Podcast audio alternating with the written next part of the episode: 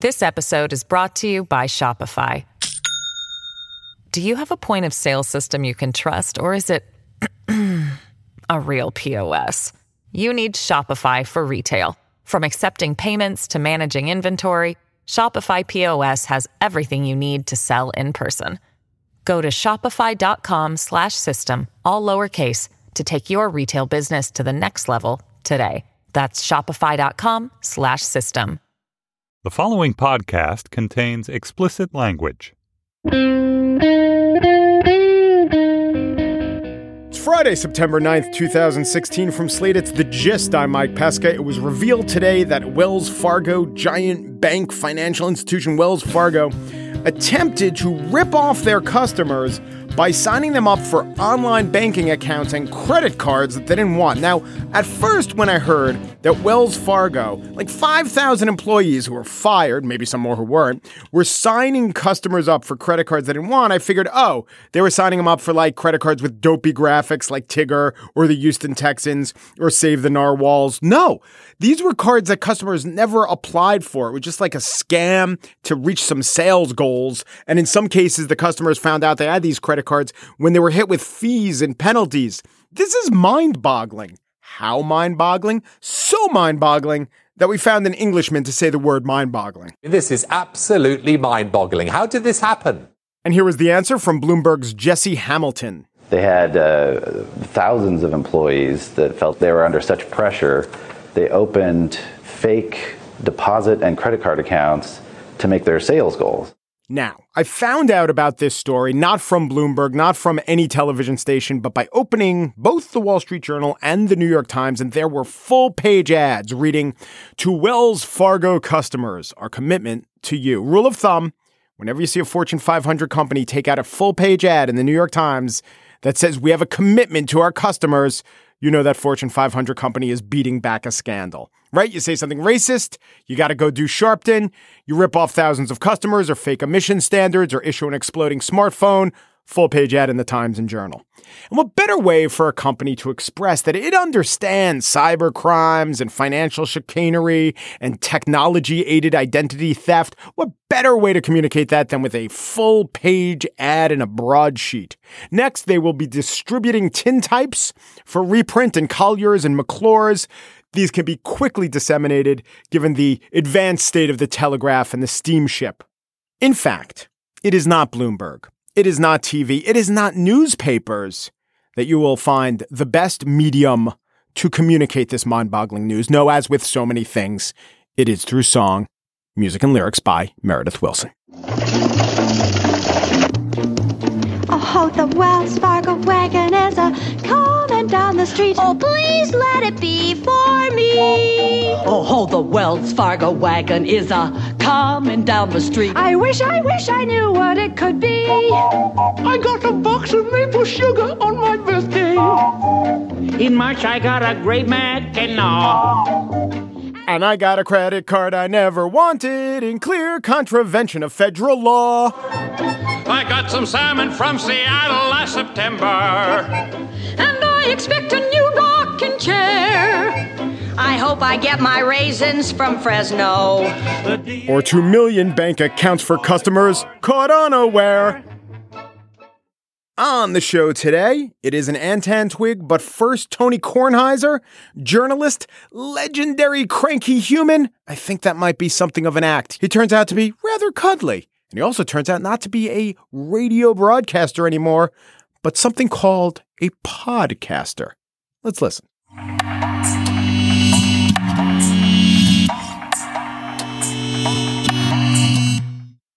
This episode is brought to you by Shopify. Do you have a point of sale system you can trust, or is it a real POS? You need Shopify for retail. From accepting payments to managing inventory, Shopify POS has everything you need to sell in person. Go to shopify.com/system all lowercase to take your retail business to the next level today. That's shopify.com/system. Tony Kornheiser, columnist, media personality, talk show host, is famously terrestrially bound. He did not like flying when he was on Monday Night Football, and he has echoed that sentiment with his radio career. He is off the airwaves and onto the internet. There is a new podcast bearing his name, which is excellent branding. It is number one in iTunes. Hello, Tony Kornheiser. Number one, that's great. Uh, Can we stay there? Can we sustain that? I don't, That'd be great. I don't think that's how these things go.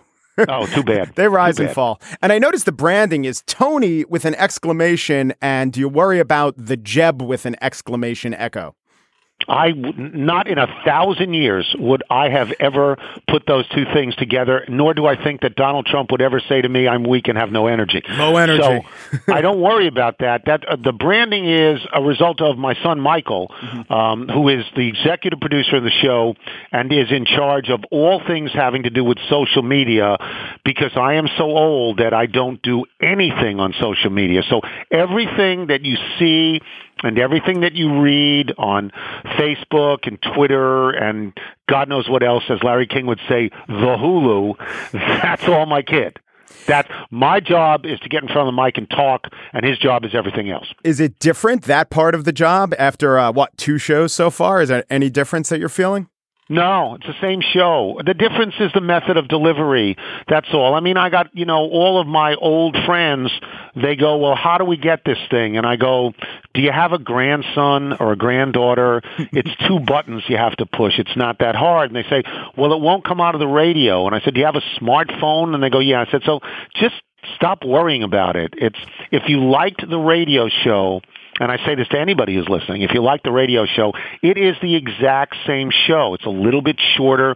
On a two-hour radio show, you probably have 80 minutes of content, and we're trying to go 60, 65 minutes. I mean, it's been described to me that you want to be just long enough for somebody to work out to it. So that's what we're trying to do, but it has guests and it has different segments and it has the same smart and funny adults in the room that have been in the room for the last X amount of years. You know, there is a there is a notion, there is an argument with podcasting that the more good podcasts come around, it can only rise all the boats. And yet at the same time, there is the reality that as other good podcasts come along, well, maybe people have less time for your podcast, or I'm specifically thinking of my podcast. But I'm very excited about your podcast because I think it really does grow the demographic. It's all these people who aren't already listening to podcasts.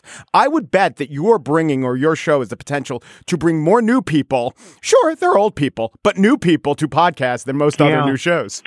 I'm always very surprised, by the way, when people under the age of 30 in particular come up to me and they say they've listened for years and they continue to listen. And That's really good because you want to have an audience that's expanding as opposed to people my age that are just dying and contracting.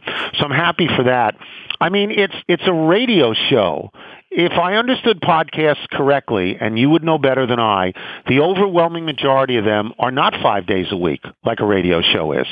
And they either tell you specifically how to do something or people are maybe sitting around and reviewing something close to their hearts. Mine is an adult talk show. It's a radio show transplanted into the podcast world, uh, for better or for worse. It's got, it's segmented. It's different.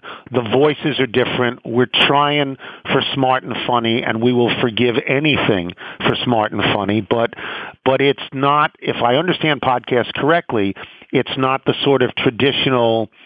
And I don't want to say one note. I don't want to demean anybody, but the sort of narrowly directed thing that podcasts may be, or with the exception, obviously, of Simmons, my great friend Bill Simmons, and people like you know Adam Carolla and people like that. Right, Carolla's sort of doing what you do. I mean, you also Yeah. have you also have two great attributes which are often overlooked in podcasting: good microphones and not too long. I wonder, were there things on the radio show that you were made to do that you didn't want to do, and so does podcast represent a liberation at all in any way? It doesn't represent a liberation in terms of the actual content because I enjoyed the content. Although sometimes you had to stretch for a second guest and sometimes you had to stretch for four or five minutes to do something. But we're doing news and we're doing guests and we're doing old guy radio and we're doing an open, you know, it's the news of the day and stuff like that. So no, I, that's not liberating. What, what may turn out to be liberating down the road is if I actually make a dollar and a half because I, I left two years of a pretty good contract on the table in order to now be an employer and not only to make no money, but to lose money because I have to pay people. And and I, you know, there's every once in a while I wake up in a cold sweat in the middle of the night, and I go, "Are you crazy for doing this at your age? Are you crazy?" But I watch newspapers die under me and it was a terrible feeling because it was the career I always wanted. And I began to get the sense that maybe radio was going to die under me too. And so I, I, I jumped. I jumped into the volcano and I just said, I can own my own content. I can do the show that I want. And with a little bit of luck, I'm going to find an audience. Over 90% of the people that listened to me in Washington were out of market.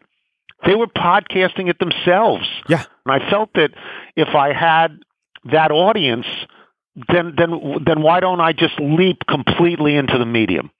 So help me on the timeline on this. You were a columnist for the Post, and you had a radio show that was local, national, then local. Then PTI yeah. came, PTI, your ESPN show with Wilbon came along, and the yeah. col- the column went away soon after that. Is that right? Well, I, I tried to keep doing it. PTI came along in 2001. Unbelievably, we've been on the air for 15 full now. Um, it came along in 2001, and I wanted to keep writing, but I was doing radio, I was doing television, and I ended up as a columnist trying to invent a new form, and the form was the columnette. You know, it was something small, and I called it. I even gave it a name, a few choice words, and I tried to write about 200 words, three or four times a week.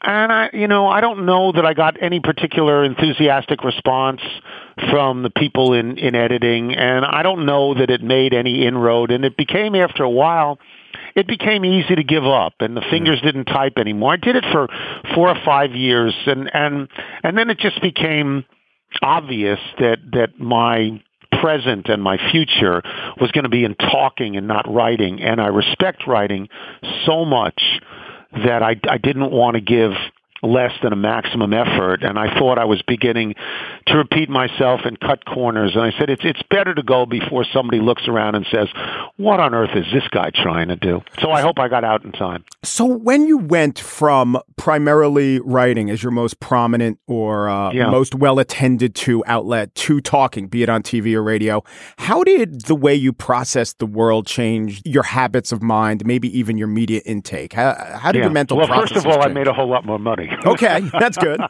whole lot more money for less work, which is, you know, most most people would say it's a great country, isn't it? Um, I'll, I'll be honest with you. I'd be terrified to write now. I mean, I've got friends who are younger than I and have had great careers David Remnick would be an example. He was an intern. He's the editor of New Yorker, which I'm sure most of your audience knows. And Remnick was an intern in the sports section of the Washington Post and then started in the style section and the sports section of the Washington Post as a writer. And he's been a writer his whole life.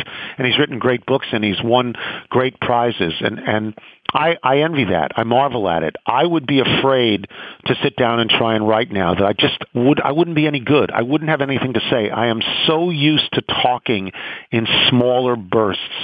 And, and the writing therefore is in smaller bursts. To have to face blank pages and have to know I had to fill them with something good, I, I'd, I'd be terrified to do it. Well, I want to ask you about one of your speaking techniques. You sort of do this thing where you lower the temperature. I know ESPN has this embrace debate slogan.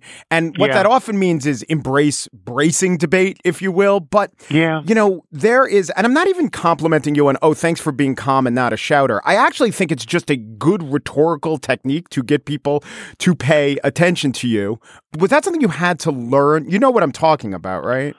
I do. Mike and I started this television show at rather advanced ages. we had worked together at the Washington Post already for 20 years.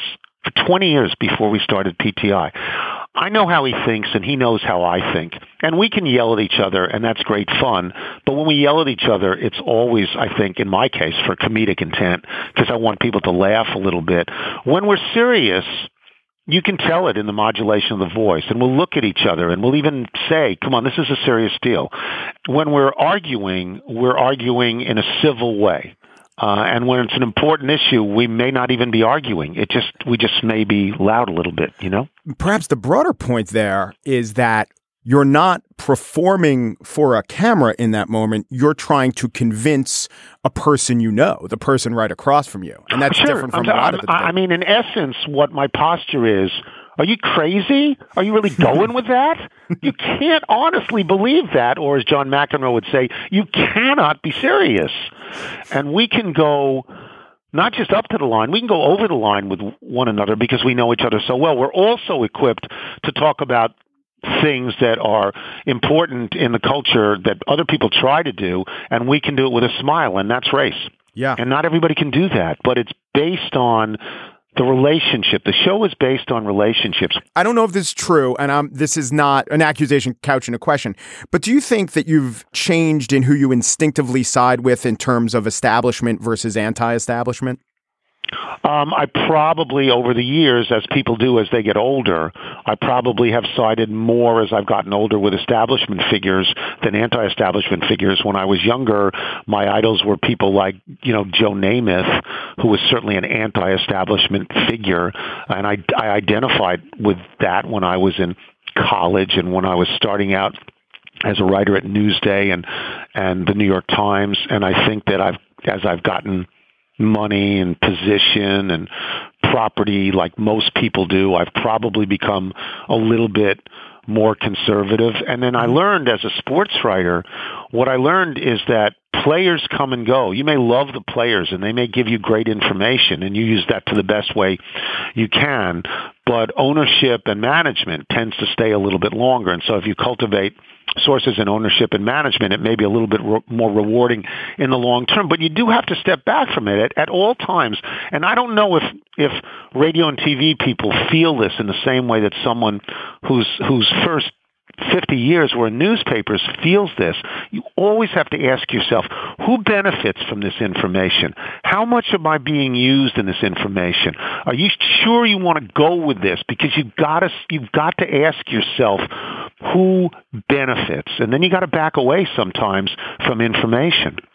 So there's one last area I want to get into pretentiousness. There is a through line in your career, and I was listening to an old intro, uh, an old radio segment you did about an old piece you did about Barry Manilow, and throughout God. that, throughout that were comments about how pretentious so much of uh, his stagecraft uh, was, and even in so all the way through to yesterday's show, I think uh, Chris was talking about going to a Nats game and he couldn't order a white wine, and the word pretentiousness wasn't there, but it was sort of hanging over the conversation not to be pretentious. I almost did it. I almost did it because I was going to finish off my night with a, you know a nice little Cleanse glass the palate, yeah. and I didn't do it for the very reason would that I knew I would be relentlessly mocked. Right. And I have this theory that the uh, policing of pretentiousness in the last 20 years has really gone away. And there's a whole lot of pretentiousness, like in every ingredient in Whole Foods. And it's something that society seems not to be bothered with. But you, You know, are. I've never set foot in a Whole Foods. that doesn't surprise me. Never. I'm not going to a Whole Yeah. Foods, and I also don't go to those giant Costco stores because I just don't feel that I want to walk into a store where meat is sold in the adjoining aisle to tires. I just I can't do that. but I don't go to Whole Foods, even though my kids do. No, I don't. The pretentiousness, is this something that still gets to you? Uh, maybe in a way that other people have let it go and stopped fighting the fight against pretentiousness societally? I think that pretense, when used for humor, is wonderful. But I also think that, you know, wine reviewers, I mean, come on, stop, stop. you know, words like oaky, come on.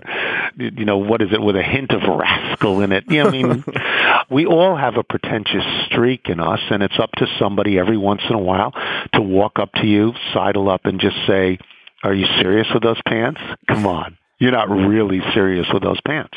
Tony Kornheiser is heady with notes of oak, playful but not insouciant. His show, The Tony Kornheiser Show, is available everywhere in the world thanks to the miracle of podcasting. It's every day. It's a little over an hour. You might like it. Thank you, Tony. Thank you very, very much.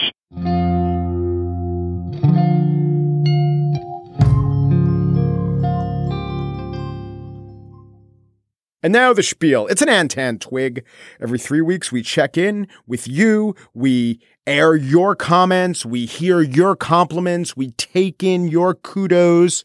What else? Let's see. What else? Complaints. Um, hosannas, attaboys, laurels. Complaints, Mike. Complaints. Yeah, yeah, I know. That is the traditional way that we do the Antentwig. But doesn't dwelling on weakness just keep you mired in your own mistakes? Isn't this what Trump has taught us? No, I think it keeps you honest as a journalist. Okay, we agree to disagree. No, we just disagree. Okay, it's a way to look at it. Anyway, first full disclosure about the nature of the podcast you are listening to. Yes, it is a podcast, but that does not mean that it is secretly going to air on Russia today. It will also not air on North Korea radio, and you know I am sincere when I say that because North Korean leader Kim Jong un has banned sarcasm. Which could have been a mistake on Kim's part. Wait, you mean all those compliments about my height were sarcastic? But we here make mistakes too. This was sent in by Camille Storch, who writes Arugula and rocket are two names for the same vegetable. Now, I had just said, be it arugula or be it rocket, I was just randomly pulling two pieces of lettuce out of my garden. But no, she's right. The two I pulled are really the same thing. You want the etymology? Camille Storch is right now listening to this saying, No, just wanted to correct you. You're getting the etymology. I'm going to derivation explain this to you. It's kind of interesting. The word arugula, it comes from an Italian word, rucola. But in the south of Italy, rucola was standard, and then it became arugula, and that was brought over to the United States, arugula. But in the north of Italy, it was ruchetta, and this migrated even further north, Switzerland, France, and that becomes roquette rocket, arugula, not only the same vegetable, but actually the same root word. I am not done with my lettuce etymology. Do you know there are five types of lettuce? Butterhead, crisphead, loose leaf, romaine, and celtuce. Crisphead lettuce is most commonly known as iceberg lettuce, where they get the name iceberg lettuce. In the 1920s, California lettuce growers began shipping lettuce to faraway markets in rail cars packed with crushed ice. Now, about celtuce, Celtuce is a stem lettuce. It has thick stems, tender leaves, and the word itself is a combination of celery and lettuce because the flavor of the lettuce is similar to the flavor of celery, which I was surprised to learn because I did not think celery had flavor. I can imagine the pitch meeting. You got the lettuce guys, you got the celery guys. They tell the lettuce guys, you, you can't go this alone. You need to merge. They got the celery guys, we need to find a suitor for you. And they're each worrying about if the other one's going to hurt their brand, drag it down a little bit. We're crunchy and bland. We're crunchy and light green. This is a little like Mitt Romney, human lettuce, when he had to pick a running mate. I'm going to go with Paul Ryan, human celery. Combo of celery and lettuce. Guys, we need to spice up lettuce. So we brought in a hot marketing guru. Now, now, Jim, before you pitch us on what you want to combine with lettuce, I just want you to know the last guy, he pitched rhubarb, and that that that's just radical and threatening. So we fired him. Anyway, go ahead. So Jim slowly replaces the bottle of sriracha into his attache case, silently closes it, and says, Um, how about celery? How, how's celery for you guys to combine with lettuce? And the lettuce guys are like, Celery? Hmm, celery and lettuce. That is interesting. You're definitely fired, but I'm going to have to think about this. Celery, celtuce. Hmm. Okay, enough with disrupting the lettuce space onto lobstars. Lobstars are those people on Facebook.com slash SlateGist or Twitter who were thrilled or engaged or delighted and in turn delighted me. Chris Harrison listened to when I was talking about some of the political fact check sites, and I have a big problem with them. They're overly literal, they're bad with their grades, they just can't say lie or truth some politician will say, This never happens. And they find out that it sometimes happens, but won't call that a lie. They'll call it mostly a lie. No, it's just a lie. Anyway, he found one and he said, Your spiel about fact checking reminded me of this idiotic PolitiFact check from 2010. The governor of Georgia was talking about his commitment to funding education, motions to the state house roof, and said, if we have to scrape the gold off the gold dome, you make sure that education comes first. So PolitiFact checked it, and it turns out not enough gold in the dome to fund education. Great, worthy contribution. I can say that because we're not in North Korea. But this idea does give rise to another fact check opportunity. And I'll be there for you till the last dog dies. Actually, biologists say that canine familiaris diverged from the gray wolf 130,000 years ago, can be expected to last as long, far outstripping the average lifespan of an Arkansan. We rate this three Lhasa Apsos. Another great contribution came from Alan Merson. I was talking about the Clinton Foundation and how the Crown Prince of Bahrain donated and then got an audience with the Secretary of State. How are we to know if this was quid pro quo? Isn't the Crown Prince of Bahrain the kind of person the Secretary of State should be talking to? He offered a suggestion. Imagine the clarity we'd get if the Bahraini prince had to type in coupon code Clinton FDN at weapons checkout, 20% discount. Funny also ties into things that I say. But the lobstar of the Antentwig, the best listener, is John Mills. A couple days ago, I was talking about how my birthdays as a kid are now my kids' Thursdays. Such is the state of entertainment expansion in our culture and through generations. He writes, as a parent, you work hard to make sure that your kids' lives are better than yours. And in doing so, they don't care because their lives are better than yours. If Schadenfreude is taking pleasure in someone else's misery, then Dadenfreude is feeling misery due to the pleasure of others. I grew up in a poor family, John Mills says. We never went to Disneyland or Disney World. So it was with great pride that I announced to our children that the tickets had been purchased and we were going to Disney World. And they smiled and said, That's nice. And then asked if they could play Minecraft now. Sigh, Dadenfreude, their lives don't suck. And I hope, to some extent, at this moment, yours, John Mills, does not either, because you are the lobstar of the Antentwig.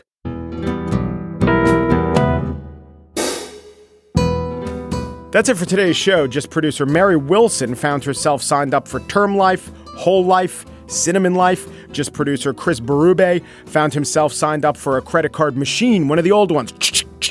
Love those things. Steve Lickteig, executive producer of Slate Podcasts, was signed up for a triple reverse mortgage, the terms of which indicated that if he could not make ballooning payments to the lending institution, he got to live in the bank. Andy Bowers, chief content officer of the Panoply Network, saw someone take out a 12 month CD in his name, or at least that's what he told the library when he got wind of the late fees on that Hootie and the Blowfish album. The gist we were signed up against our will for dozens of magazine subscriptions. We need to call someone about this, but the sneaker phone is on the fritz. Umpru, depru, duperu, and thanks for listening.